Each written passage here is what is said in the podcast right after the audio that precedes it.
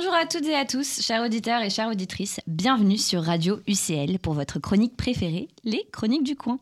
Aujourd'hui, je suis accompagnée de Léa, Léna et Emma. Bonjour. Bonjour. Et on se retrouve aujourd'hui pour parler de l'actualité de la semaine du 6 février 2023. Et on commence tout de suite avec toi, Léa, pour la chronique internationale. On a toujours représenté l'eau comme étant bleue. En réalité, elle est transparente. Mais si je vous dis qu'il existe de l'eau rose et qu'elle risque de disparaître. Et oui, tout droit sorti d'un dessin animé, le Sénégal renferme un petit trésor. Un lac naturellement rose. Et je devrais peut-être parler au passé parce que oui, malheureusement, ce lac exceptionnel inscrit au patrimoine mondial de l'UNESCO semble plus que jamais menacé de disparaître. Alors pour vous recontextualiser, ce lac, ou plutôt cette lagune côtière, se situe au Sénégal. On l'appelle le lac Repta ou plus communément le lac Rose.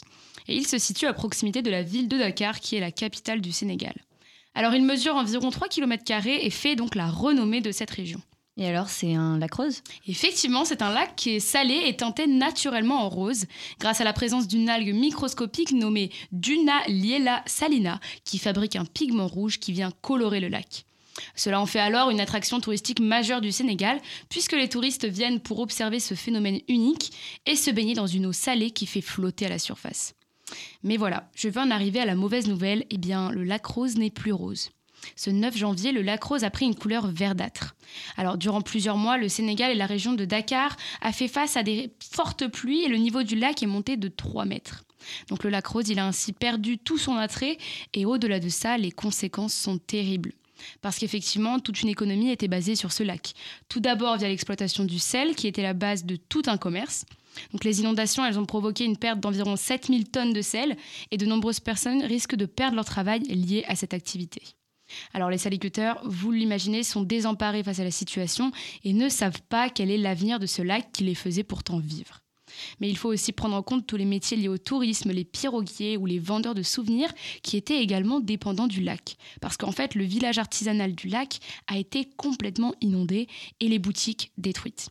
Donc l'avenir du lac, il est plutôt incertain et il se pourrait qu'il ne retrouve jamais sa coloration rose, de quoi bouleverser considérablement l'économie de la région et finalement du Sénégal globalement.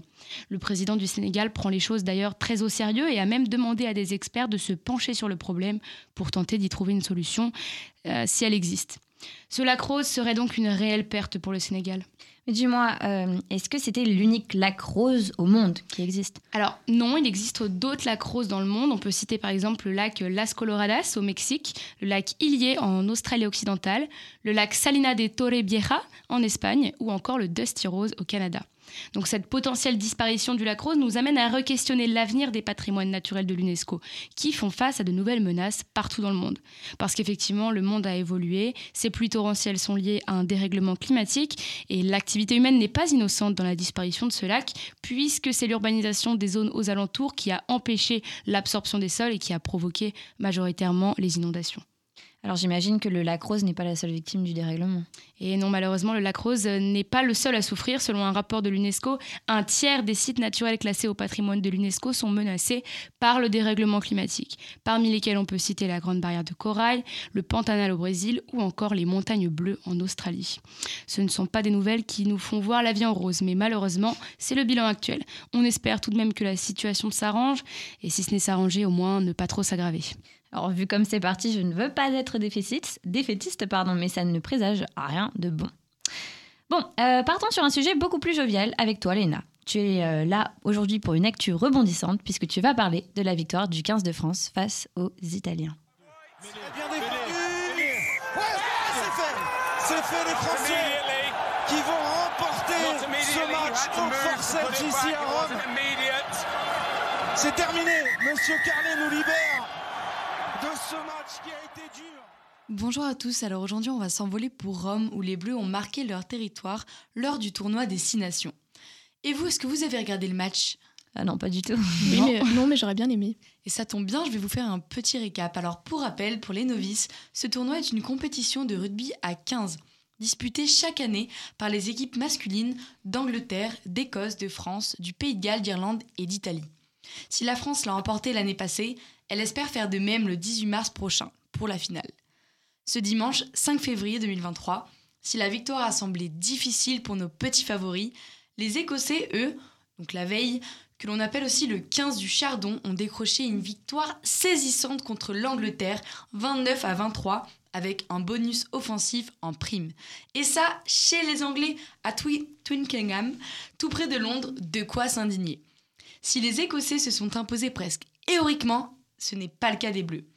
En effet, le troisième ligne toulousain, Anthony Gellonc, n'hésite même pas à parler d'un match un peu médiocre. Il admet aussi que leur indiscipline leur a coûté cher.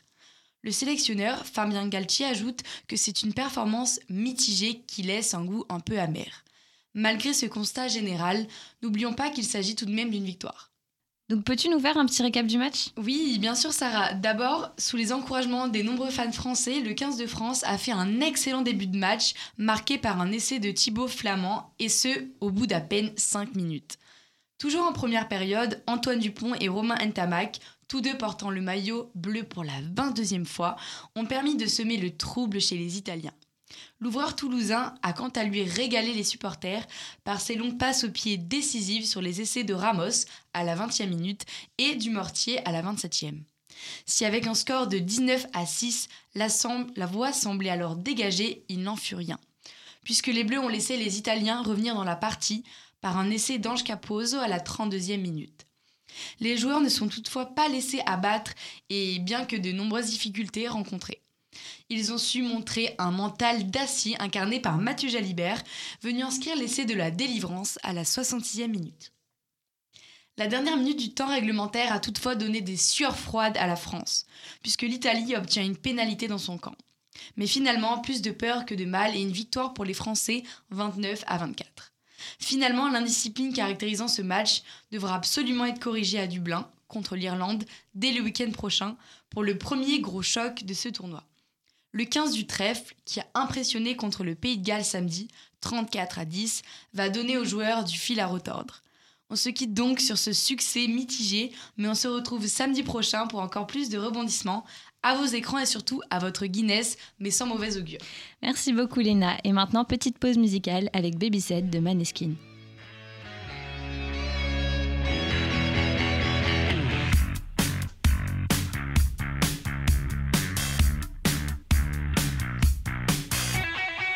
What's your thoughts about religion? Are you close to your mother? Tell me about your dream vacation and all of your ex-lovers. Tell me now, what's that look on your face? She puts her hand on my lips, begging please end this conversation. Baby said when you're talking I go down, shut your mouth, give me your head.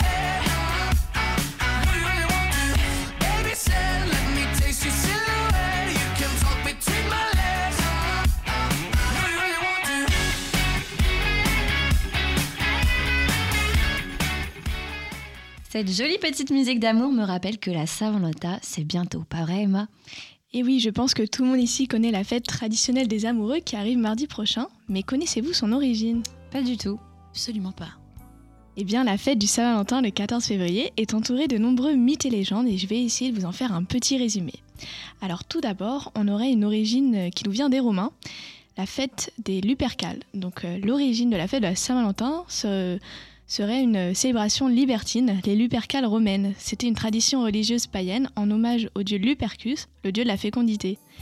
À cette occasion, les hommes se déguisaient et parcouraient la ville à la recherche de jeunes filles seules et les fouettaient sur le ventre avec des lanières de cuir pour les rendre fertiles. Ces lanières de cuir étaient enduites du sang d'un bouc sacrifié dans la grotte dans laquelle, selon la légende, la louve avait allaité Romulus et Rémus. Malheureusement, la plupart du temps, ces traditions menaient à des viols. Ces célébrations s'achevaient souvent par des bacchanales, des fêtes religieuses célébrées dans l'Antiquité, où les gens buvaient sans limite. C'est également ce jour que les jeunes gens tiraient au sort le nom de celle qui serait leur partenaire pour le restant de l'année. On aurait une autre origine, ce qui serait une origine latine, qui viendrait de l'histoire du Valentin condamné. Donc certains affirment que nous devons la Saint-Valentin à un martyr de l'Église catholique, Valentinus. Alors que l'empereur romain Claudius II, surnommé Claude le Cruel, avait interdit les mariages, pour encourager les soldats à partir plus nombreux à la guerre sans être contraints par une femme ou des enfants, ce prêtre aurait en effet continué à marier les amoureux en cachette. Quand l'empereur le sut, il le fit aussitôt arrêter et le condamna à mort un 14 février.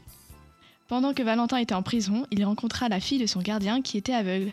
L'histoire raconte alors que juste avant d'être décapité, Valentin rendit la vue à sa bien-aimée en lui envoyant un petit mot signé « Ton Valentin ». Cette histoire, bon évidemment, on la préfère à celle d'avant, mais ce n'est qu'une légende.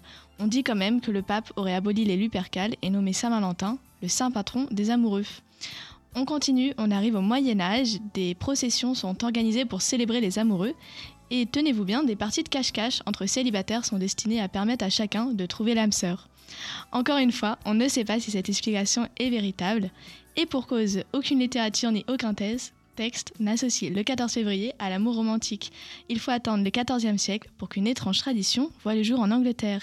Le 14 février serait le jour où les oiseaux se reproduisent le plus. Les poètes du XIVe et du XVe siècle se seraient ainsi saisis de cette information, puis se seraient chargés d'inventer le mythe de la fête des amoureux, aussi fête des amitiés. On arrive maintenant au XIXe siècle, où le phénomène connaît un véritable essor avec la création des Valentins, des petits mots doux que les amoureux et les très bons amis s'envoient. En 1840, ces cartes anglaises gagnent les États-Unis et rencontrent instantanément un immense succès au moment où la jeune nation cherche des célébrations. Ce tournant poétique est initié en France, puis gagne l'Angleterre, où se développe une tradition de poèmes et de dessins d'amour, puis de cartes. La tradition de la Saint-Valentin va revenir en France pendant la Seconde Guerre mondiale, grâce aux soldats américains qui vantent les mérites de cette fête pour séduire les Françaises, en leur achetant des fleurs et des cadeaux. L'intérêt commercial de la fête n'échappe pas aux fleuristes, papetiers et chocolatiers, mais les années 1950, encore très traditionnelles du point de vue des mœurs, ne sont guère propices à la séduction. Et pour finir, quelques chiffres. Est-ce que vous pensez que cette fête est commerciale? Ah oui, non mais carrément, et ouais, de loin. Franchement, et tout pour l'argent. Vous n'êtes pas les seuls, 60% des Français jugent qu'il s'agit avant tout d'une fête commerciale. En même temps, il faut le dire, 80% des recettes des fleuristes sont générées... En même temps, il faut le dire, 80% des recettes des fleuristes sont générées par la vente de roses à la Saint-Valentin. Et les Français mettent en moyenne 50 € pour acheter un cadeau à leur amoureux. Pourtant, il faut savoir qu'il y a quand même 41% des Français en couple qui comptent célébrer la fête cette année. Pour finir, le 14 février, c'est le deuxième jour de l'année où le plus de fleurs et de cartes sont offertes. Après, bon, évidemment, la fête des mères et puis Noël. Il y a même 1 milliard de cartes qui sont échangées dans le monde chaque année. Et une petite anecdote, il faut savoir que certaines villes profitent bien de cette fête commerciale pour se faire un peu d'argent. Pourtant, la ville de Podensac en Gironde a une autre idée. Elle permet aux habitants de faire des déclarations, on ne peut pas forcément qualifier ça de romantique car c'est sur le panneau lumineux de la départementale que sera affichée votre déclaration d'amour. Pas mal comme idée. En tout cas, merci les filles pour toutes vos chroniques. Merci à Jean aussi en régie. Et il est possible de nous retrouver sur Deezer et Spotify en tapant dans la barre de recherche Les Chroniques du Coin. Vous avez aussi accès aux autres contenus du Canari sur les réseaux sociaux, Instagram et LinkedIn. Quant à nous, on se retrouve la semaine prochaine pour une nouvelle émission des Chroniques du Coin. Bisous!